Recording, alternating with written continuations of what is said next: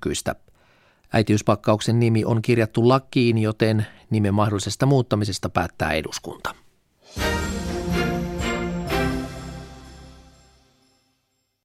Yle Radio Suomi, ajan tasa.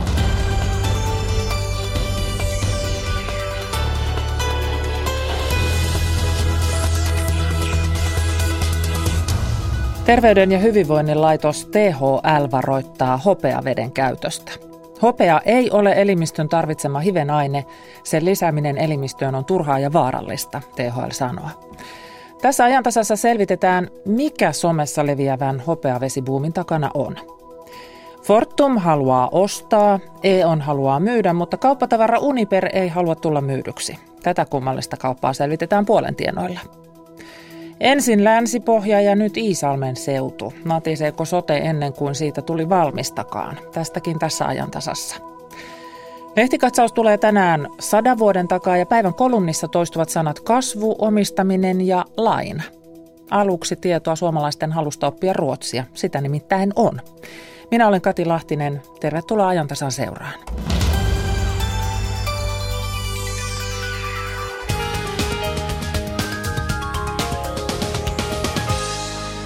Liikennetiedote menee tielle 50 eli kehä 3, tarkemmin Vantaa ja väli Lahdenväylän liittymä kuusikon liittymä. Siellä on aiemmin tapahtunut onnettomuus ja liikenne ruuhkautuu. Haittaa on ajosuunnassa länteen. Ajokaistoja on suljettu liikenteeltä ja vaikutukset ulottuvat valtatielle neljä asti. Poliisi on ohjaamassa liikennettä. Siste 50 kehä 3 Vantaa ja tarkemmin Lahdenväylän liittymä kuusikon liittymä väli Onnettomuuden vuoksi liikenne ruuhkautuu, ajokaistoja on suljettu liikenteeltä ja vaikutukset ulottuvat valtatielle neljä asti.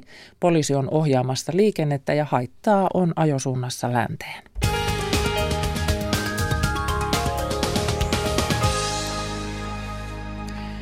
Ruotsin kieleen suhtaudutaan suomenkielisten keskuudessa yllättävän myönteisesti. Melkein puolet haluaa ruotsinkielisten kanssa enemmän kanssakäymistä ja kaksi kolmesta suomenkielisestä haluaisi osata ruotsin kieltä paremmin. Nämä selviävät ajatushautomo E2 teettämästä tutkimuksesta, joka julkistettiin tänään. Jake Holvaksen haastattelussa on tutkija Ville Pitkänen. Kysyttiin muun muassa tällaista väittämää, että ärsyttääkö ruotsin kielen kuuleminen julkisilla paikoilla. Hyvin pieni osa vastaajista, noin 6 prosenttia oli täysin samaa mieltä tämän väittämän kanssa ja jonkin verran samaa mieltä sitten 7. Tuommoinen 15 prosenttia oli samaa mieltä, eli, eli Suomesta löytyy tämmöinen pieni, pieni porukka, joka suhtautuu suhteellisen kriittisesti ja kielteisesti ruotsin kieleen, mutta sitten valtaenemmistö on kuitenkin toista mieltä. Jos ajatellaan ihan kanssakäymistä ruotsinkielisten kanssa, niin haluavatko suomenkieliset sitä? Joo, siis tässä, tässä kysyttiin myös, että, että haluaisitko olla enemmän tekemisissä ruotsinkielisten kanssa ja melkein puolet suomenkielisistä haluaisi lisää kanssakäymistä. Eli, eli tämmöiseen entistä voimakkaampaan kanssakäymiseen on hyvin paljon valmiutta. Joo, yksi mielenkiintoinen havainto oli se, että, että usein ajatellaan, että näillä seuduilla, missä ruotsinkielisiä asuu ja ylipäätään niin kun ollaan kohtaamissa ruotsinkielisten kanssa, niin ajateltaisiin, että asenneilmapiiri on, on selvästi myönteisempi. Mutta mielenkiintoista oli, että, että myös Itä- ja Pohjois-Suomessa, missä kontakteja on huomattavasti vähemmän, niin sielläkin nimenomaan halu oppia ja, ja olla enemmän kanssakäymisissä ruotsinkielisten kanssa, niin oli, oli melkeinpä yhtä vahvaa kuin sitten muuallakin Suomessa. Eli tässä asiassa ei tullut suuria asenteellisia eroja. Mikä tekee tästä tutkimuksesta ajankohtaiseen?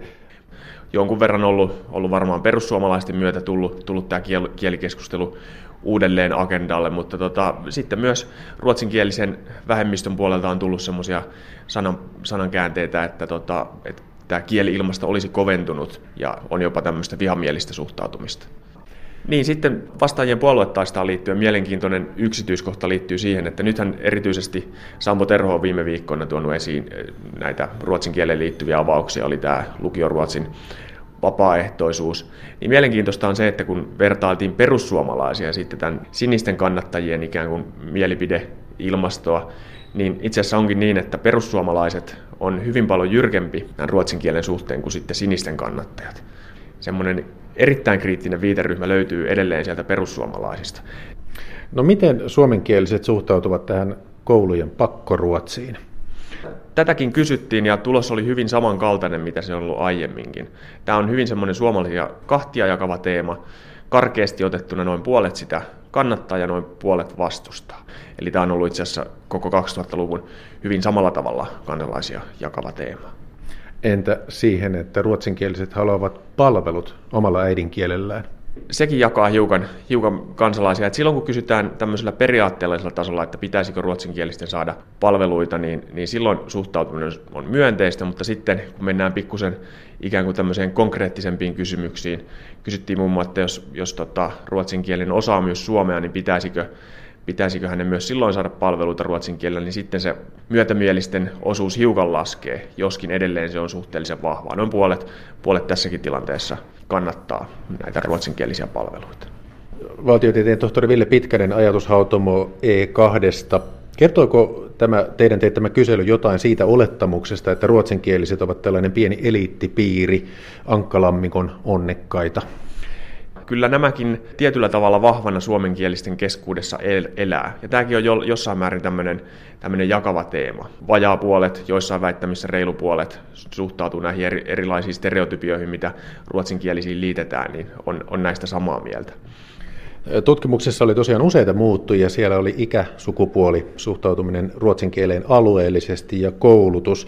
No millä muuttujilla suhtautuminen Ruotsiin oli myönteistä? Mutta jos ihan yleisesti halutaan karkeasti yleistää, niin naiset on jonkun verran myönteisempiä kuin miehet.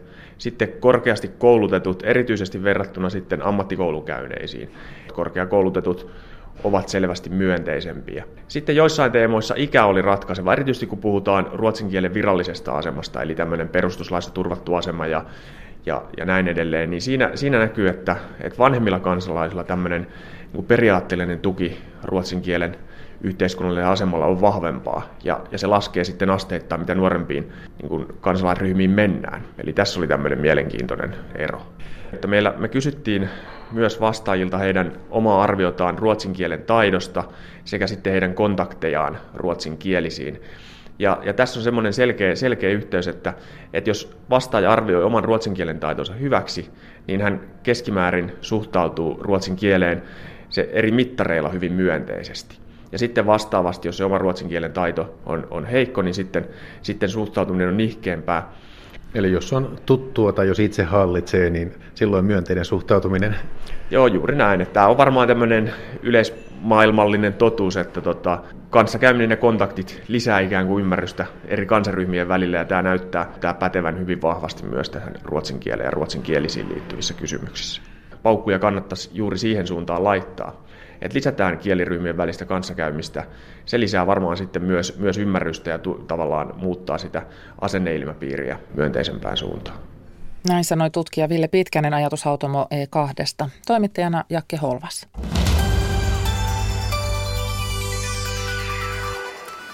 Hopeavettä ei ole tarkoitettu otettavaksi suun kautta, eikä sitä saa käyttää lääkinnällisiin tarkoituksiin eikä elintarvikkeiden lisäaineena. Jo muutama ruokalusikallinen voi johtaa myrkytykseen. Näin varoitti Terveyden ja hyvinvoinnin laitos THL suomalaisia eilen. THL muistuttaa myös, että vaikka elimistö sietää hopeaa pieninä määrinä, niin sen lisääminen elimistöön on turha ja vaarallista. Silti hopeavettä käytetään muun muassa antibiootin sijaan. Mistä tässä kaikessa on kysymys? Tässä kohden toivotetaan tervetulleeksi ajantasan lähetykseen toksikologian professori Kirsi Vähäkangas Itä-Suomen yliopistosta. Hyvää iltapäivää Kuopioon. Kiitos, hyvää iltapäivää.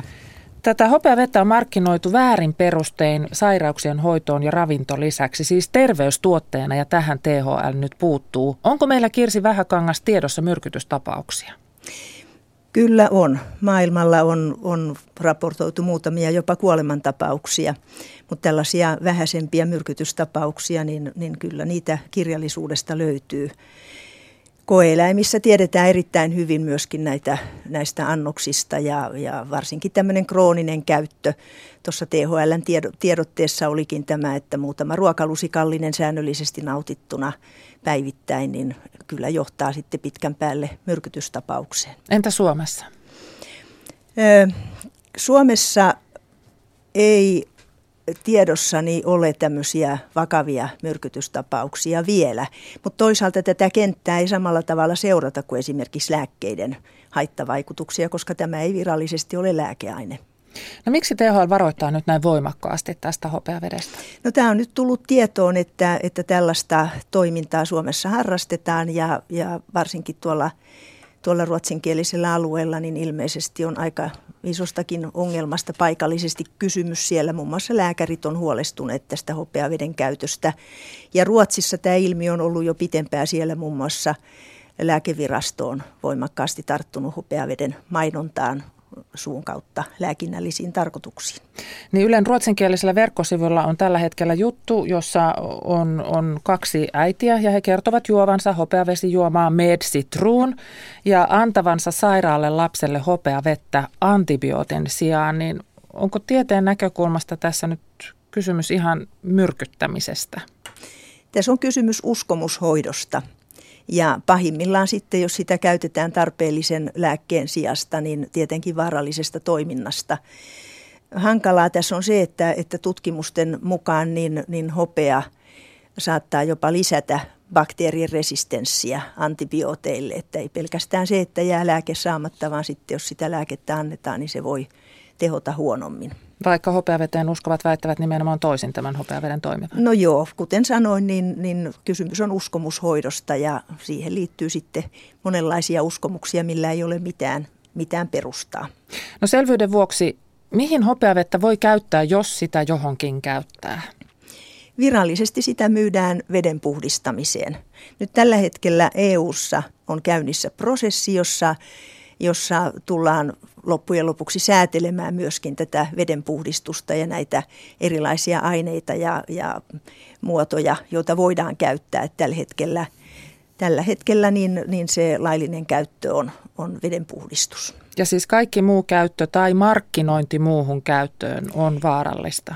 Markkinointi nimenomaan suun kautta lääkkeelliseen käyttöön, joka joko sairauksia estämään tai sairauksia parantamaan on vaarallista.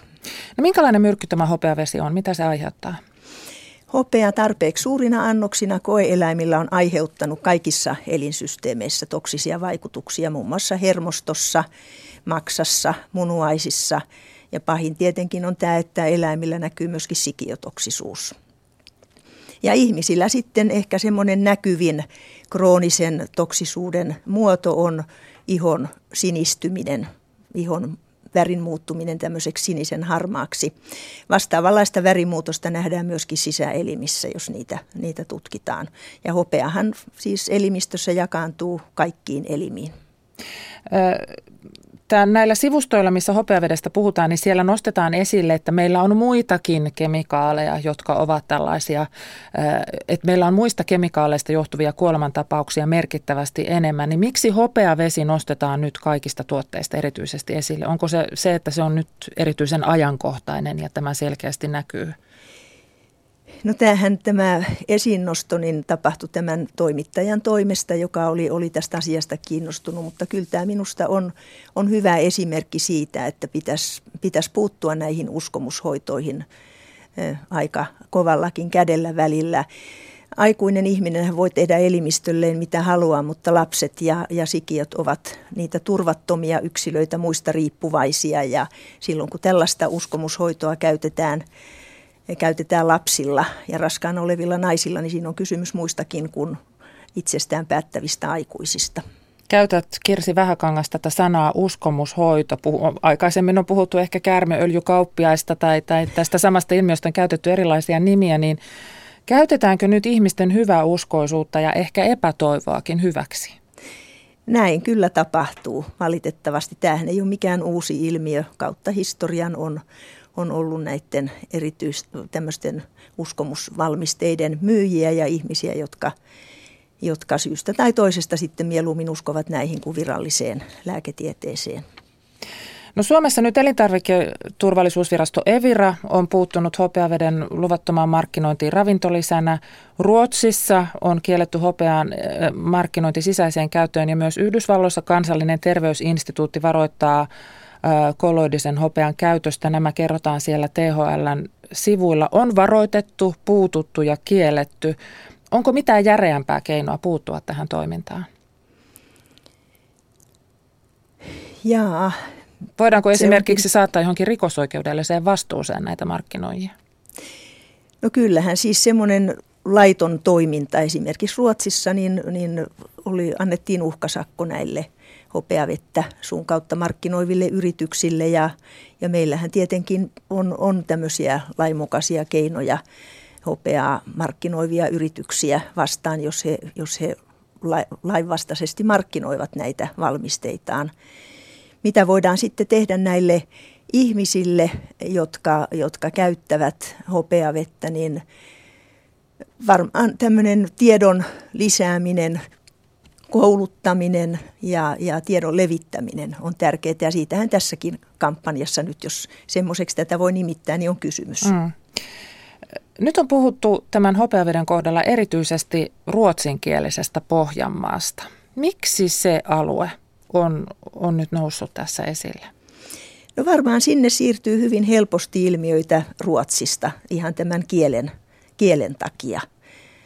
Ja, ja ihmiset ovat siellä, siellä tietenkin tämmöisiä itsenäisiä ja haluavat, haluavat toimia itsenäisesti, missä ei sinänsä ole mitään pahaa, mutta, mutta sitten tämmöiset tietyt ilmiöt niin voivat helpommin nostaa päätä. Ja tähänhän nyt liittyy sitten se markkinointi näiden erilaisten blogien kautta tässä somemaailmassa, niin blokkaajille on tullut tällainen rooli kansan neuvojina, joka sitten voi johtaa vääränlaisiin toimintoihin.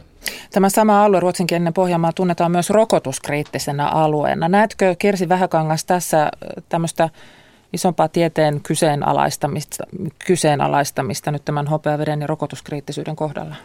Siinä varmaankin on ihan samasta, samasta ilmiöstä periaatteessa kysymys. Onko meillä muita esimerkkejä kuin tämä hopeavesi ja, ja rokotekeskustelu, kun puhutaan esimerkiksi siitä, että on näitä blogeja tai, tai muutoin netissä leviäviä terveysväitteitä? Iso alue, jossa, jossa tällaista valitettavaa toimintaa on, on erilaiset nämä niin sanotut luonnontuotteet ja yrttivalmisteet. Ja siellähän se saattaa olla hyvinkin villiä tämä, tämä toiminta, että varsinkaan ulkomailta tilatuista valmisteista ei välttämättä edes tiedä, mitä ne sisältää. Väitteitä sisällöstä on, mutta sitten kun lähdetään analysoimaan, niin pahimmillaan – herbaalivalmisteista, näistä yrttivalmisteista on löytynyt jopa lääkeaineita, jotta sitten saataisiin se teho, mikä luvataan. Ja sosiaalisen median keskusteluihin liittyy aina myös se, että mehän emme millään tavalla voi tietää myöskään väitteiden todenperäisyyttä, ei edes sitä, että joku väitetty kokemus käyttökokemus olisi todella tapahtunut, vaan se somessa voi esittää väitteitä ihan, ihan tuosta noin vaan ilman, ilman mitään kokemusta. Näihin blogeihin pitäisikin suhtautua markkinointikanavina. Nämähän tuota, ovat monesti maksettuja mainoksia ja ihmiset luulevat, että siinä on kysymys vain tällaisesta hyvän tahtoisesta neuvonnasta ja, ja omista kokemuksista, mutta se on todellakin, todellakin näin, että että siellä on maksettuja mainoksia, jotka joko perustuvat todellisuuteen tai eivät ehkä edes perustu todellisuuteen. Pidätkö Kirsi Vähäkangas näitä, näitä terveyskeskusteluja organisoituina ihan suunnitelmallisina?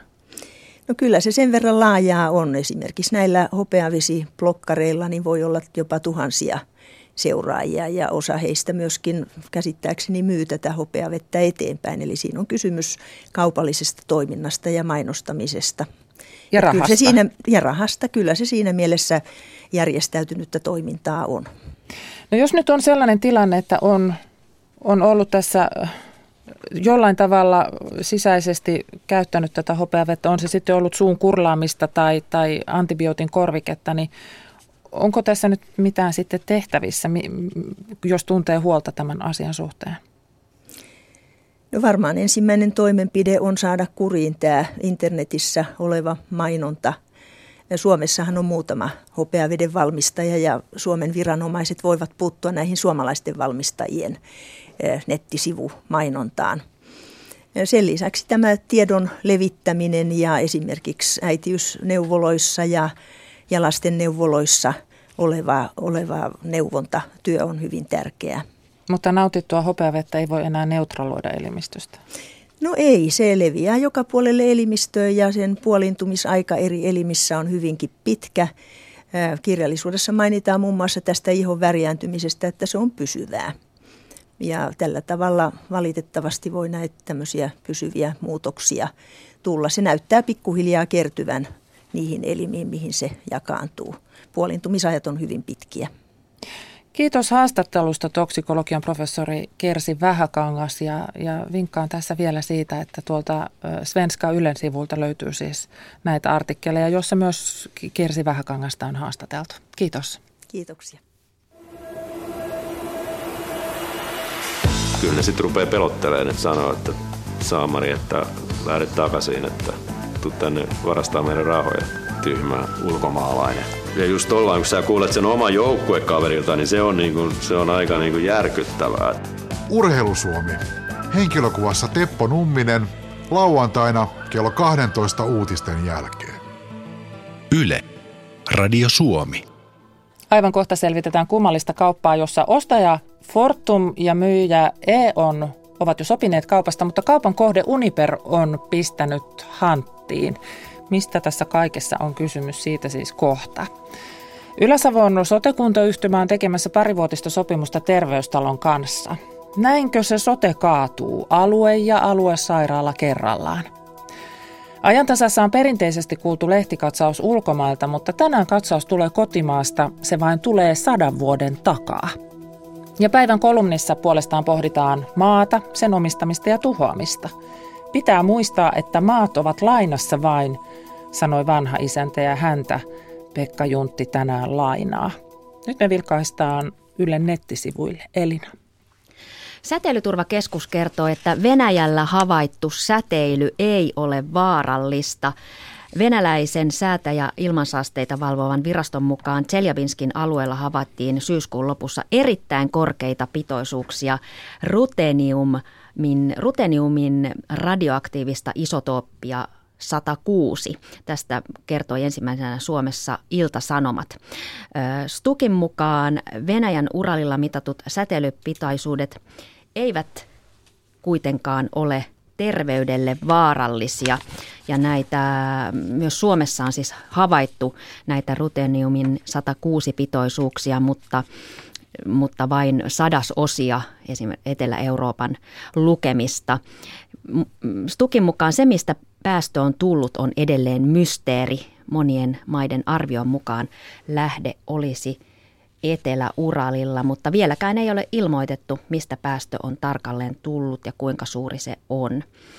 Mutta tosiaan tästä enemmän siis tässä jutussa lisää, jos haluaa siitä tietää tarkemmin.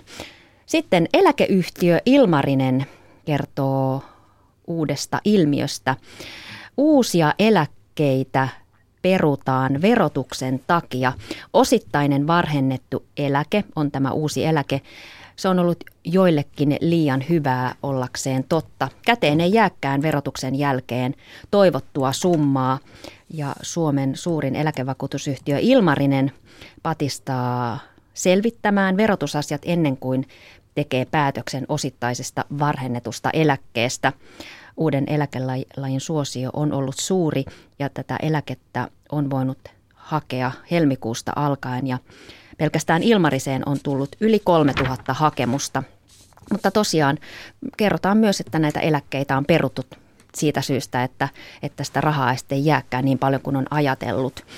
Ja Ilmarinen kehottaakin siis tosiaan selvittämään, että ja tämä esimerkiksi sen sivuilla on tämmöinen laskuri, mistä voi sitten selvittää, että paljonko jää käteen. Ja vielä lyhyesti tästä valepoliisitoiminnasta. Poliisi tiedottaa, että valepoliisitoimintaa johtaa järjestäytynyt rikollisryhmä. Rikolliset ovat voineet soittaa päivän aikana satoja puheluita, joissa he yrittävät saada tietoonsa vastanneen tilinumeron ja verkkopankkitunnukset. Yle.fi-sivuston juttu kertoo, että Sisä-Suomen poliisille on ilmoitettu tänä vuonna sadasta petoksen yrityksestä taikka törkeästä petoksesta, joissa soittaja on esiintynyt poliisina ja koko maassa rikosilmoituksia on yli 800. Poliisin mukaan valepoliisitoimintaa johtaa organisoitu rikollisryhmä, jossa eri toimijoille on omat määritellyt roolinsa ja näitä rikoksia tehdään järjestäytyneesti koko maassa. Tässä jutussa kerrotaan myös siitä tavasta, joka, jolla nämä toimivat sitten siinä puhelun aikana ja on avunantaja ja niin edelleen, että täältä saa vinkkejä, että mihin ainakaan ei kannata suostua. Runsas kuukausi sitten alkusyksystä finanssialan johtaja Risto Karhunen oli ajantasassa ja muistutti, että oikea poliisi ei koskaan kysy verkkotunnuksia, valepoliisi sen tekee. Risto Karhusen haastattelu löytyy Yle Areenasta, sieltä se voi käydä kuuntelemassa. Kiitos Elina. Sitten piirretään kuvaa energiayhtiökaupasta ja tämä kuva on hieman erikoinen. Pohjustetaan sitä ensin. Suomen valtion enemmistöomisteinen energiayhtiö Fortum haluaa ostaa suuren osan saksalaista Uniper-energiayhtiötä. Fortum on sopinut Uniperin suurimman omistajan niin ikään saksalaisen E.ONin kanssa, että pikkuisen vaille puolet Uniperista siirtyy Fortumin omistukseen vuoden vaihteessa vajaan neljän miljardin euron hintaan. Sopimuksen mukaan E.ONin pitää maksaa Fortumille tuntuva hyvitys, jos tämä kauppa ei toteudukaan. Tähän asti siis kaikki on kutakuinkin tavallista energia-alan ö, yrityskauppaa, mutta hankausta on syntynyt, kun kaupan kohde Uniper on jatkuvasti äänekkäästi vastustanut myyntiään. Uniperin mukaan se ei ollenkaan sovi Fortumin omistukseen ja kyseessä on vihamielinen yritysvaltaus, jossa Fortum ostaa Uniperin vain pilkkoakseen sen. Tässä on siis pohja taloustoimittaja Aapo Parviainen. Viimeksi tänään Uniper on kertonut näkemyksiään tästä suunnitelusta kaupasta. Mikä Uniperin viesti tänään on ollut? No ei se kyllä yhtä ole muuttunut siitä, mitä se aikaisemmin on ollut. Tässä on nähty lehtiilmoituksia ja runsaasti sitaatteja muiden päiden yli siitä, että tämä tarjous on huono ja nyt se sitten kerrottiin oikein sillä tavalla, että on tehty oikein laaja selvitys, jossa on käytetty asiantuntijoita ja laskettu huolellisesti ja ilmoitettiin, että tämä ei riitä, tämä rahamäärä siihen, missä kunnossa Uniper on ja, ja sitten vielä maustettiin sitä sillä, että itse asiassa strategisestikin tämä olisi huono kauppa. No miksi Fortum haluaa Uniperin kuitenkin ostaa?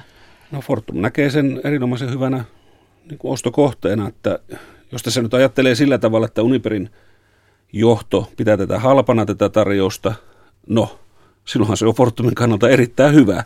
Ja jos kerran EON suostuu sen myymään, niin silloinhan on kyseessä loistava kauppa. Että tässähän on ihan puhtaasti niin kuin kysymys siitä, jos käyttää tämmöistä raamatullista ver- vertausta, että David on ostamassa Goliattia ja Goliattia nyppiä aika rankasti, koska on saamassa liian vähän hintaa siitä. No miten tavallista nyt on, että yrityskaupassa oston kohde pistää tällä tavalla näin rajosti hanttia ja kertoo, että emme ole hyvä kohde? Ei varmaan ihan tavatonta, mutta tuota, ei tule kyllä yhtään mieleen nyt ihan heti. Että ehkä tämä nyt on, on yksi aggressiivisimmista tavoista niin kuin vastustaa kauppaa. Että tässä ilmiselvästi on kysymys siitä, että kun tuo pilkkominen aikoinaan tehtiin, että Uniper pilkottiin kahteen osaan ja Eonille tuli sitä osa ja sitten osa jäi muualle, niin tuota, silloin ehkä ei nähty, että tämmöinen mahdollisuus on, että tästä syntyy sitten tämmöinen kiista, että tämä myydään niin kuin pakettina, josta syntyy sitten se vaara, että se pilkotaan lopullisesti se yhtiö. Ja tätä Uniper on nyt vastustamassa ja, ja tota, näkee siinä niitä vaaroja, että kuitenkin Fortum toimii suppeammalla liiketoiminta-alueella ja Uniper on esimerkiksi tämmöinen raaka-ainekauppi, on se suurin liiketoimiala, että siinä on tällaista selvää niin kuin, no ihan aiheellistakin tapaa, tapaa tavallaan vastustaa sitä kauppaa, mutta epätoivoiseltahan se näyttää. Niin, Uniperin suurin omistaja EON haluaa myydä ja on valmis myymään. Ja sitten Kyllä. Uniper vastustaa, niin onko Uniperilla tässä sijaa? No näyttää olevan kerran tiedotustilaisuus järjestettiin ja siellä tuntuu olevan paljon porukkaa paikalla. Itse pystyy seuraamaan vain semmoista ilman kuvaa lähetettyä nettistriimiä siitä ja tuota, että kyllä siellä paikalla porukkaa oli. Tässä niin kuin, vähän niin kuin tuntuu siltä, että tässä yritetään vaikuttaa niihin muihin – saksalaisiin omistajiin, että tämä hinta todellakin on liian halpa. Että he käytti, jos kuulin nyt oikein, niin heidän mielestään hinnan pitäisi olla reilu neljännes parempi kuin nykyinen tämä pörssikurssi Uniperilla, joka oli, mm, ja tarkoittaisi sitä, että tämä tarjottu hinta noin reilu 21 euroa nousisi noin 30 euroon. Eli siis huomattava suuri hintaero. Mutta tuota, kerran toi 47 prosenttia on tavallaan taputeltu, niin kuin nykyisin sanotaan, niin tuota, aika vaikealta se näyttää, että se on niin hajallaan se omistus, että sieltä syntyisi sitten semmoista suurta vastustusta. No minkä, minkälainen firma tämä Uniper on? No energiayhtiö, että sillä on, sillä on tuota kaasu, kaasuvoimaloita, tuota, hiilivoimaloita, vesivoimaloitakin toimii myös Venäjällä, mutta hyvin olennainen osa sen sen liiketoiminta on tämmöinen niin kuin raaka-aineiden trading, kaasun ja hiilen trading, jossa liikkuu valtavat summat rahaa ja tota, sieltä tulee sitten olennainen osa sitä liikevaihdosta ja varmaan paljon voitostakin. Mut, ja, ja tota, Onko se se juttu, mikä Fortumia tässä firmassa kiinnostaa? Sitäpä en osaa sanoa, että olisiko ihan juuri se, koska Fortum ei ole siinä ollut sillä tavalla aktiivinen. Kyllä sillä varmasti hyvät suunnitelmat taustalla on, mitä yhtiölle tehdään, että jos sitä lähdetään pilkkomaan, niin sehän voisi olla yksi asia, joka voidaan myydä ja sitten mennään sille omalle erikoisosaamiselle ja saadaan siitä myynnistä sitten rahaa. Että täällä voi olla siis juuri ihan tämmöisiä niin sanotusti lainausmerkissä aiheellisia pelkoja sillä ostokohteella. No entäs tämä Fortumin rooli tässä, kun, kun tavallaan Fortumhan ei voi kuin voittaa, kun siellä on kuitenkin siis tämä hyvitys, jos kauppa ei toteudukaan, vai? No, mehän emme tiedä sitä sopimuksen tota, tarkkaa sisältöä, että minkälainen se on. Mä vähän pahoin pelkään, että se on sen verran monimutkainen, että se ilman juristeja sitten kuitenkaan, tai sanotaan juristiarmeijaa ilman onnistus sitten, jos sitä riitelemään ruvetaan. Mutta totta kai se on takaportiksi tai semmoiseksi perälaudaksi sinne laitettu, että sillä vahvistetaan sen kaupan tota, syntyminen. Ja tässä tiedotustilaisuudessakin Uniperin toimitusjohtaja Klaus Schäfer sanoi, että kyllähän he pitää ihan selvänä, että ne osakke, ei on myyne osakkeet, että he ei sitä enää yritäkään kiistää. Mielenkiintoinen kauppa ja jäämme nyt seuraamaan, että, että mitä kaikkea tässä tämän kanssa etenee. Kiitos Aapo Parviainen. Eipä kestä. Tämä on ajan tasa. Sitten siirrytään sote-asioihin. Nehän ovat selkeitä. Yläsavon sote-kuntayhtymä ulkoistaa Iisalmen sairaalan jäävän, sairaalaan jäävän leikkaustoiminnan ja poliklinikkapalvelut terveystalolle. Tässä sote-kuntayhtymässä ovat Iisalmi, Kiuruvesi, Sonkajärvi ja Vieremä. Kuntayhtymän ja terveystalon sopimus on aluksi kaksivuotinen. Yläsavon sote-kuntayhtymän toimitusjohtaja Leila Pekkasta haastattelee seuraavassa Sakari Kilpelä. Sipilän hallitus on halunnut hillitä kuntien sotepalvelujen ulkoistamista, kun koko järjestelmän uudistaminen on kesken. Miksi Yläsavon kuntayhtymä halusi terveystaloyhtiön sairaalaansa? Kuntayhtymän toimitusjohtaja Leila Pekkanen. Tämähän on tullut, palveluntuottaja on tullut kilpailutuksen kautta, ei, ei siis suoraan terveystalolta hankinta, vaan kilpailutus, jossa oli viisi tarjoajaa. Se, miksi lähdimme ulkoistamaan uh, tuon toiminnan, niin johtui lainsäädännöstä ja, ja asetuksesta, joka koski leikkaustoiminnan keskittämistä. Ja meillä nyt parhaillaan vielä, vielä tehtävät ää, muun muassa tekonivelleikkaukset siirtyvät, siirtyvät sitten yliopistolliseen sairaalaan Kuopioon vuodenvaihteessa. Ja laki tausta on ollut tässä perusteena ja me olemme siis edelleen, muistutan, tuotamme julkista palvelua, mutta tuottaja on tuottaja on yksityinen ja ole, olemme tehneet myöskin sellaisen sopimuksen, joka ei siirrä maaku- tai sisällä maakunnalle vastuita. Eli maakunnalla on mahdollisuus irtisanoa tuo sopimus heti 2020 alkaen. Sairaalatoiminnan virtaviivastamisessa on tavoiteltu, että potilaita leikattaisiin harvemmissa paikoissa, turvallisemmin ja verovaroja säästäen. Isalmesta tekonille nivelkirurgia ja muu nukutusta ja leikkaussaliolosuhteita edellyttävä kirurgia siis siirtyy Kuopioon. Miksi tämä, tämä hallituksen linjaus, tällä järkevältä kuulostava linjaus, turvallisemmin säästäväisemmin ei kelpaa teille? Kyllä se kelpaa, eli mehän siirrämme sen leikkaustoiminnan Kuopioon. Mutta jatkamme siis päiväkirurgiaa, eli polikliinistä kirurgiaa, joka, joka ei vaari leikkausolosuhteita eikä osastohoitoa tuon toimenpiteiden jälkeen.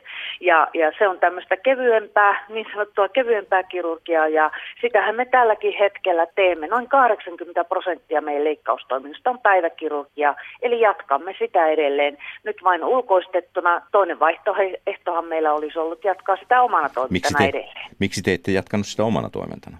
Me katsottiin tässä tilanteessa, että tässä on myöskin, myöskin tuota, kyseessä alueen elinvoima ja työllisyyspolitiikka.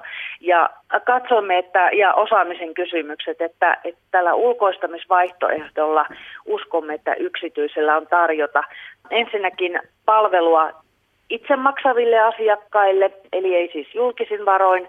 Ja sitten toisaalta siellä turvataan myöskin tiettyä osaamiskysymystä paremmin ehkä kuin meillä itsellä olisi ollut tarjota, kun tämä osa leikkaustoiminnasta siirtyy ja sen mukana myöskin osaamista. Tota, nämä, nämä on ollut perusteena. No tulkitsen tämän tilanteen nyt niin, että Ylä-Savossa ei hyväksytty Sipilän hallituksen linjanvetoja sairaalatoiminnan virtaviivaistamisesta. Siis asetuksellahan se kyllä toteutuu, mutta, mutta te teitte kuitenkin oman ratkaisunne. Ajattelen, että tämän tausta se, että haluaisitte Iisalmessa olevan monipuolisen sairaalan. Niin millainen varmistus tämä terveystalon tulo Iisalmen sairaalaan on sille, että kun sote tulee voimaan 2020, Iisalmessa on edelleenkin, edelleenkin monipuolinen sairaala ja se sitten ehkä tekeekin niitä, niin sellaisiakin leikkauksia, jotka, jotka sieltä, sieltä sitten on, nyt on tässä järjestelmässä ohjattu Kuopioon. Mitään varmuuttahan tästä tästä ei ole, eli maakuntahan tekee omat ratkaisunsa, mutta meillä on maakuntavalmistelussa linjattu, että Pohjois-Savossa on tämmöinen kolmen alueen malli, Iisalmi, Kuopio, Varkaus, ja nämä kaksi entistä aluesairaalaa, Iisalmi ja Varkaus, niissä jatketaan, jatketaan laajempaa palveluvalikoimaa ja sairaalatoiminnan osalta polikliinistä leikkaustoimintaa. Ja nyt on siis otettu jo ensimmäinen askel, että tämä, tämä tällaisena toteutuu, sanovat sitten no, kyllä, muut mitä tahansa. Kyllä näin. Joo, kyllä näin. Ja Varkaudessahan tämä on jo toteutettu aiemmin, eli me tulemme nyt hieman perässä. Näin sanoi Ylä-Savon sotekuntayhtymän toimitusjohtaja Leila Pekkanen. Isalmen ulkoistus ei ole samaa luokkaa kuin Kemitornion alueella. Mitä tästä Ylä-Savon järjestelystä ajattelee perhe- ja peruspalveluministeri Annika Saarikko? Näin hän kommentoi. Sekä Länsi-Pohja että Ylä-Savo, nämä toiminnot liittyvät nyt erikoissairaanhoidon väliseen työnjakoon. Se on osaltaan kytköksissä tähän isoon sote-uudistukseen ja maakuntien vastuuseen – mutta on oikeastaan jo pitkässä kaaressa valmisteltu työnjako siitä, mitä missäkin suomalaisessa sairaalassa tehdään. Ja hallitus teki linjavalinnan, että ei Suomessa lopeteta yhtään sairaalaa. Mistään ei sammu valot, yksikään ei muutu vain terveyskeskukseksi, mutta jopa HUS ja muut yliopistolliset keskussairaalat joutuvat tekemään työnjakoa välillään niin, että erityiset toiminnat keskitetään jopa vain yhteen. Ja tämä perusajatus lähtee siitä, että erikoissairaanhoidon leikkaustoiminta on onneksi sellaista, jota meistä useimmat tarvitsevat korkeintaan kerran elämässään. Ja siksi aluesairaalaverkkoa halutaan painottaa nyt enemmän niihin aidosti lähellä tarvittaviin palveluihin, kuntouttaviin tai vaikkapa leikkauksen jälkeiseen tukeen, mitä ihminen tarvitsee. Tässä kuitenkin pyritään toisenlaiseen tilanteeseen. Iisalmessa tavoitellaan, että kaupungissa toimisi monipuolinen sairaala, julkinen tai yksityinen. No nyt tässä tapauksessa yks, yksityinen. Rahat se saa joka tapauksessa pääosin verovaroista. Millaista tilaa jää kilpailulle, kun kunnat avaavat tilanteen jo ennakkoon yhdelle toimijalle, jolloin muille ei ole mieltä tulla sinne, kun väkeä ja rahaa on rajallisesti ja tila on yhdelle toimijalle. No ensinnäkin tämä mainittu Ylä-Savon ratkaisu on siltä osin niin kuin hyvin toteutettu, että itäisessä Suomessa on päästy etenemään tässä sairaaloiden välisessä työnjaossa. Ja nythän sieltä todettiin, että tämä ulkoistusratkaisu kilpailutuksen kautta yksityiselle koskee niitä niin sanottuja päiväkirurgisia tai polikliinisiä toimenpiteitä, pienempiä operaatioita. Ja mitä tulee tähän yksityisen mukaan tuloon, Kyllä minä tulkitsen tämän yksityisen terveydenhuollon haluksi ostaa markkinaosuuksia, siis pohjustaa tilannetta, jossa kansalaisilla tulee olemaan ää, niin kuin laajempi valinnanvapaus. Ja tässä yhteydessä on niin kuin hyvä huomioida kaksi asiaa. Ensinnäkin se, että me tulemme laatimaan yksityiselle leikkaustoiminnalle silloin, kun se toteutetaan julkisin varoin. Yhtäläiset kriteerit, kun olemme tehneet julkiselle sairaalatoiminnalle – ja toisekseen näiden kokonaisulkoistusten osalta hallitushan on laatimassa nyt rajoituslakiin kiristyksiä, joka tarkoittaa sitä, että äm, nykyisen niin kuin järjestelmän sijaan me rajoitamme tiukemmin sitä, että kuinka paljon maakunta voi sitoa tai kunnat voivat sitoa tulevien maakuntien käsiä. Se, mikä tässä edellä mainitussa sopimuksessa on hyvää, se on nyt vain kahden vuoden ratkaisu ja maakunnalle jää aidosti toimivaltaa toisin kuin Länsi-Pohjan ratkaisussa, joka on peräti 15 vuoden mittainen. Vielä tuosta Iisalmen esimerkistä sen verran, että, että onhan se kuitenkin tällainen yksityisen yhtiön, äh, yhtiö paaluttaa tontin valmiiksi, johon muiden on vaikea tulla sitten. Kyllähän tässä jo maata jaetaan täyttä häkää se on aivan mulle totta. periaatteella. Se on aivan totta ja niin kuin haluan korostaa, että minulla ei ole mitään kategorista yksityistä toimintaa vastaan, mutta sen on toimittava samoilla reunaehdoilla ja pelisäännöillä kuin kuin julkisen toimijan. Ja siksi laadimme yksityiselle leikkaustoiminnalle myös laatukriteerejä. Ja mitä tulee tähän maakunnissa tapahtuviin ja kunnissa tapahtuviin ratkaisuihin, sehän on kunnallisen itsehallinnon puitteissa tehtäviä demokraattisia ratkaisuja. Kunnioitan niitä. Mutta samaaikaisesti me olemme halunneet osoittaa huolen ja sen konkretian siitä, että kun me siirrymme isommille järjestäjävastuille, eli sotesta ottavat niin kuin vastuun maakunnat vuonna 2020, että me emme sitoisi liian tiukasti niitä käsiä, kun terveydenhuolto ja sen toimintalogiikkakin on muutoksessa, josta osaltaan tämä sairaaloiden välinen työjakokin kertoo hyvin saattaa käydä niin, että, että kun nämä maakunnat alkavat toimia, niin nämä terveysyhtiöt ovat jo jakaneet maan omiin, omiin, omiin, omiin läänityksiinsä. No Paitsi, nyt... että me teemme tämän rajoittamislain, jonka puitteissa kunnat eivät voi tehdä liian sitovia sopimuksia. Maakunnalla pitää olla velvoite irtisanoa ne korvauksetta, mikäli sopimuksen arvo on yli 30 prosenttia sote-toiminnasta. No niin, nyt mennäänkin sitten sinne Länsipohjaan. Ylen etusivulla on äsken julkaistu juttu Länsipohjan sairaanhoitopiirin eli Kemitornian alueen ulkoistamispäätöksen seurauksista. Hallitus- ja virkamieslähteiden arvioihin perustuen jutussa päätellään, että tuo yksittäinen ulkoistamispäätös vie edellytykset järkeviltä ratkaisulta koko Lapissa. Rahat eivät yksinkertaisesti riitä, kun pitää maksaa ensin mehiläisille ja sitten muille se, mitä sattuu jäämään. Voiko tämä mennä näin? Useammat tahot, virkamiehet ja itsekin lausuu julkisesti huoleni siitä, että tämä ratkaisu on perin sitova. Ja olen yrittänyt ymmärtää niitä taustasyitä, miksi alueen päättäjät lähtivät tähän ratkaisuun. Heidän taustalla närästää tämä samainen sairaaloiden välinen työjako, mikä Yläsavossakin on konkretisoitunut ja todeksi otettu. Jatkossakin Länsipohjassa on myös julkisella tuotannolla ja julkisella pohjalla sairaala ja päivystystoimintaa. Nyt on kysymys siitä, että he kokevat, minkä tasoista sen tulisi olla. Toisaalta me sidomme myös yksityisiä vastaaviin kriteereihin kuin julkiset toiminnot. Varmasti taustalla on myös jotakin sellaista, jota täältä käsin on vaikea selittää, joka liittyy alueen sisäiseen työnjaon ristiriitoihin jo ehkä vuosikymmentenkin ajalta. Siksi pidin hyvänä ratkaisuna asettaa työhön Lapissa luottamusta herättävät pitkän linjan päättäjät Hannes Mannisen ja Maija Raskin, jotka tuntevat tuon alueen tilanteen. Edelleen on tarve istua yhteiseen pöytään Rovaniemen väen ja, ja Merilapin alueen kesken ja pohtia tuota työnjakoa Selvää on, että käynnissä on valitusaika. Alueen, päät, alueen asukkailla on oikeus valittaa. En tiedä, tuleeko joku käyttämään tuota mahdollisuutta. Ministeriö on pyytänyt Lapin valvontaviranomaista avia tutkimaan tuon päätöksenteon oikeellisuuden. Voiko hallitus puuttua tuohon? No käytännössä tämä asia on nyt Lapin valvontaviranomaisen käsissä. Me olemme ministeriönä pyytäneet, että tämän ratkaisun oikeellisuus lain nojalla arvioidaan vielä läpi ja me tunnistamme siinä muutamia ongelmakohtia jo täältä käsin. Sopimukset on nähtävillä kaupunkien nettisivuilla ja olemme niitä arvioineet, mutta odotan nyt tuon Lapin valvontaviranomaisen arviota siitä, miten tässä on edetty. Mutta ehkä pohjimmainen syy on, on kuitenkin täältä käsin miettiä ja, ja vakavastikin tutkiskella sitä, miksi tähän ratkaisuun päädyttiin. Näin perhe- ja peruspalveluministeri Annika Saarikko, toimittajana Sakari Kilpelä.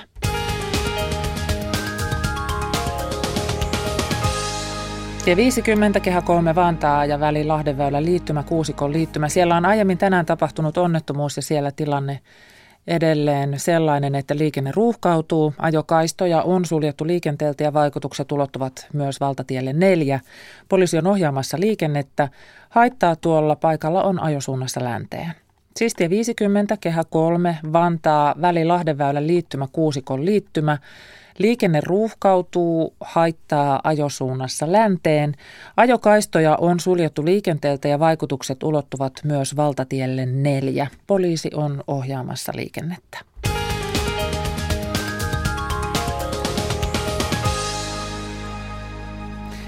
Ja sitten tästä hetkestä alkaa pieni kolmiosainen ajantasan sarja, jossa tutkaillaan, mitä sanomalehdet kertoivat marras-joulukuussa sata vuotta sitten.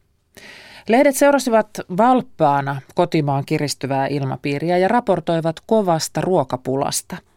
Maailmansodan uutiset vyöryivät myös Suomeen. Kaikesta huolimatta lehdet kertoivat myös ihmisten arjesta, tieteestä, teatterista ja musiikkiesityksistä. Kaija Kelman on koonnut katsauksen lehtiin sata vuotta sitten.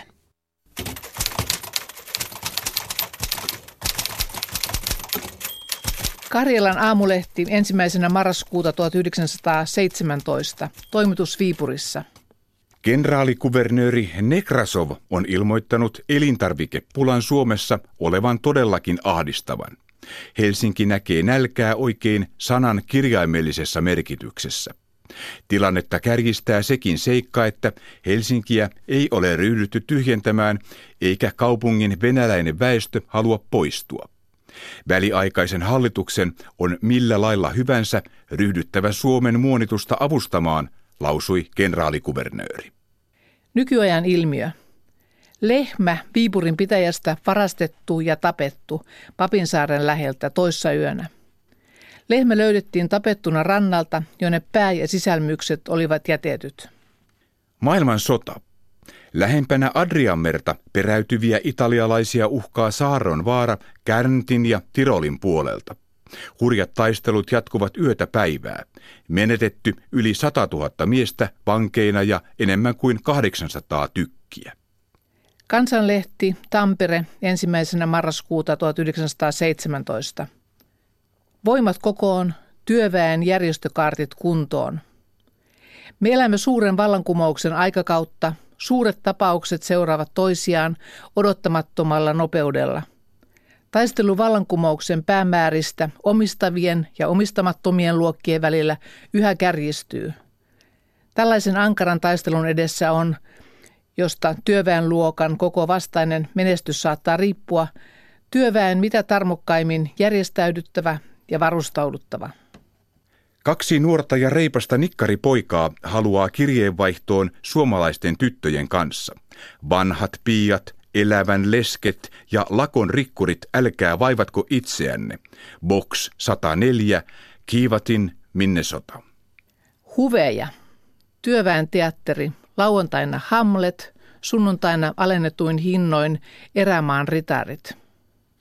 Palvelijatar-ammattiosaston kuukausikokous on työväenyhdistyksen talolla viidentenä päivänä marraskuuta. Työväen järjestökaartin yhteinen harjoitus on sunnuntaina kello kaksi päivällä, soittajat kello neljä.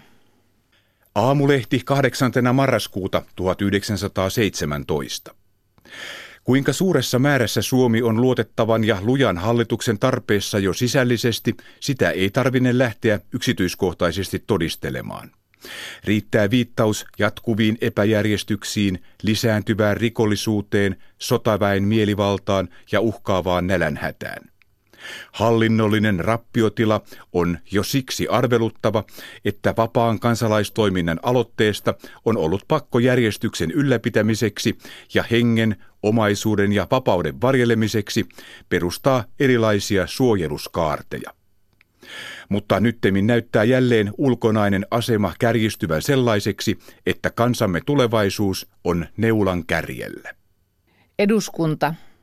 Eduskunnassa on ryhdytty toimenpiteisiin, että tapahtumat, jos niin vaativat, eduskunnan täysiistunto voidaan pitää millä hetkellä tahansa. Hirveä väkivallanteko Hausjärvellä.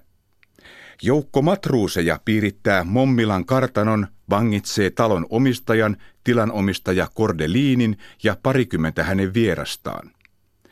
Kahakka avuksi rientäneiden suojeluskuntalaisten ja matruisien välillä. Useita kuolleita, muun muassa maanviljelysneuvos Kordeliin ja isännöitsijä Pettersson. Seitsemän väkivallan tekijää vangittu. jäkälää keräämään maan kaikissa osissa. SOK on ryhtynyt jäkälän keräystä järjestämään. Tarkoituksena on käyttää näin kerättyä jäkälää etupäässä eläimille ja vain hätätilassa ihmisille. Myytävänä revolveria, puhelin 1669. Tieteellistä kirjallisuutta. Tohtori Holma, uuttera assyriologimme, on julkaissut kansantajuistieteellisen teoksen nimeltä Seimiläiset kansat ja kielet. Se on erittäin mielenkiintoinen historian tutkijoille ja papeille. Palvelukseen otetaan muona miehiä, pieniperheisiä otetaan Teiskon kivirannassa. Vilkas asiapoika saa paikan, kelloseppä J.J. Vaaberi. Pois juossut. Ruskea sileäkarvainen keskikokoinen kartanokoira, tunteva nimen Tanko. Pyydetään palkintoa vastaan kiinni ottamaan ja ilmoittamaan Vuolioen kartanoon hauholla. Näin siis lehtikatsaus sadan vuoden takaa ja lukijoina olivat Hannu Särkkä ja Katariina Lahtonen. Tämän katsauksen kokosi Kaija Kelman. Lisää sata vuotta vanhoja lehtiä löytyy osoitteesta digi.kansalliskirjasto.fi. Tämä on ajan tasa. Kaukana kotoa on helppo kääriä voittoa taskuun ympäristöstä piittaamatta. Kanadalaiset käyvät Lapissa kuokkimassa malmin, suomalaiset touhuavat eukalyptuksesta sellua Etelä-Amerikassa. Päivän kolumnistemme Pekka Juntti muistuttaa, että maapallon luonnonvarat ovat rajallisia ja ne ovat meillä vain lainassa. Maatila juhlisti tasavuosiaan. Talon hopeatukkainen vanha isäntä hyrisi tyytyväisenä tilan pihalle rakennetulla juhla-alueella. Hänen työsarkansa alkoi olla valmis. Tila oli siirtymässä seuraavalle polvelle. Isäntäparin vuosikymmenten ahkeronin jäljet näkyivät Pellot ja metsät kukoistivat. Juhlan humussa isäntä sanoi sanat, jotka jäivät mieleeni kummittelemaan. Pitää aina muistaa, että nämä maat ovat lainassa vain. Lainaa vain. Eikö se ole vähän paljon viisaasti sanottu? Jokainen meistä on lainannut joskus jotakin. Lainaamisen pyhä periaate on, että tavara palautetaan samassa kunnossa kuin se oli lainatessa. Jos lainattu tavara kuluu, pullapussi tai konjekkipullo on paikallaan. Jos tavara särkyy, Lainaaja maksaa. Lainaamisen jälkeen sanotaan kiitos lainasta. Verrattuna nykyään muodissa olevaan omistamiseen, lainaamiseen sisältyy yhteisöllisyys, riippuvuus toisesta ihmisestä. Omistajan ei tarvitse muita miettiä. Omistaja tekee tavarallaan mitä lystää, ja siinä se kapitalismin tuhovoima asuu. Monikaan meistä ei koe lainaamassa tätä sinistä planeettaa. Tai jos lainaammekin, meillä ei ole aikomustakaan palauttaa sitä ehjänä takaisin. Emme suostu ajattelemaan ylisukupolvisia. Meille pyhä on ajatus talouskasvun autuaksi tekevästä voimasta. Osakeyhtiö laissakin lukee, yhtiön toiminnan tarkoituksena on tuottaa voittoa osakkeen omistajille. Jos uskoisimme aidosti kestävään kehitykseen, luonnonvarojen riittävyyden turvaamiseen ja saastumisen hillitsemiseen, voiton lisäksi voitaisiin tavoitella vaikkapa pitkäaikaista hyvää yhteisölle ja ekosysteemeille siellä, missä yritys toimii. Vaikka 15 000 tutkijaa hätähuusi ihmiskunnan ja ekosysteemien pelastamisen puolesta, se ei muuta tapamme puhua. Yhä edelleen talouskasvu ja viennin imu ovat avain työpaikkojen syntymiseen, kulutuksen kasvuun ja sisämarkkinoiden elpymiseen. Kasvun tehtävä on poistaa tai ainakin peittää sosiaaliset ongelmat ja pelastaa lopulta myös likaissa vaipoissa makaavat unohdetut mummat. Hyvinvointivaltiossa kasvu ja vain kasvu mahdollistaa onnen. Yhä useammin olemme taloususkomme vankeja. Suostumme mihin vain, mikä lupaa toimeliaisuutta ja työpaikkoja. Ei ole sellaista rakennemuutoksen kourissa käppyröivää pikkupaikkakuntaa, joka ei kilju riemusta, kun suuryhtiö ilmoittaa kuokkivansa paikallisen vaaran maan tasalle, tai kertovansa, että tulemme rakentamaan järvenne äärelle Suomen komeimman ja mahtavimman biotuotetehtaan. Yhä uudestaan syrjäpaikkojen kunnanpäätteet valavat itseensä lujan uskon – että tämä teollisuuden jättiinvestointi tuo vihdoin onnen, vaikka niin tapahtuu tempoilevassa maailmassamme yhä harvemmin. Parikymmentä vuotta kunnalla pyyhkii hyvin. Sitten yhtiö livahtaa kustannustehokkaimmille apaille johonkin maailman laidalle, ja taas ihmetellään, kuinka kunnan raitilla liikekiinteistöt tyhjenevät. Globaalin talouden tuho syntyy siitä, että kaukana kotoa on helppo kääriä voittoja taskuun ympäristöstä piittaamatta. Kanadalaiset käyvät Lapissa kuokkimassa malmin. Suomalaiset touhuavat eukalyptuspuusta sellua Etelä-Amerikassa. Helsingistä käsin on helppo kaataa Lapin metsiä. Rovaniemen kattohuoneistosta on ihan vaivatonta hukuttaa Mutenjan kylä Tekojärven alle. Kun kotikylästä lähdetään pois, kukaan ei ajattele, että menisi sinne vain lainaamaan maata. Kaukana kotoa rikkaudet omistetaan, joskus ne varastetaan. Meistä jokainen tukee ostosvalinnoillaan kestämätöntä kehitystä enemmän kuin kestävää. Emme näe, mitä vaatetehtaassa, soijapellolla ja kaivoksessa siellä jossakin tapahtuu. On niin silmittömän helppoa sotkea kiinalaisten maata ja syödä tonnikala sukupuuttoa. Tavallaan kaikki maailman maat ovat toistensa siirtomaita. Pitää muistaa, että maat ovat lainassa vain. Vanhan isänä sanoihin kiteytyi ennen meidän aikaamme kaikki hyvinvointi ammoista ajoista agraariyhteiskuntaan. Silloin ei ollut kasvua eikä oikein kehitystäkään. Oli vain maa, joka tuli säilyttää elävänä ja kukoistavana. Oli vedet, joiden piti antaa kalaa nyt ja tulevaisuudessa. Luontaistaloudessa ei muuta hyvinvoinnin taetta ollut kuin lainattu maa. Jos halusi, että suku porskuttaa jatkossakin, oli pidettävä lainaamastaan huolta. Maasta saattoi ottaa sen, minkä maa kestää. Maalle piti uhrata ja sitä piti kiittää, ettei koittaisi kortto. Mitä jos nykyaika onkin vain historian häiriötila?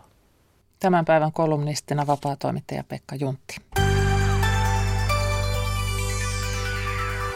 Tuohon Pekka Juntin kolumnin päälle tuntuu jotenkin luontevalta kertoa se Yle Uutisten verkkosivuilta löytyvä uutinen, että Metsän tarina elokuvasta tuttu Kuukkeli Metsä Ruokolahdella ei enää näytä samalta kuin se näytti silloin vuonna 2012 julkaistussa dokumentissa. Avohakkuu on muuttanut maisemaa ja tuossa – Yle verkkosivulta löytyvässä jutussa elokuvan tehnyt Hannu Siitonen vähän purkaa tuntojaan. Tuntee tietysti vähän surua siitä, että metsä ei näytä enää samanlaiselta.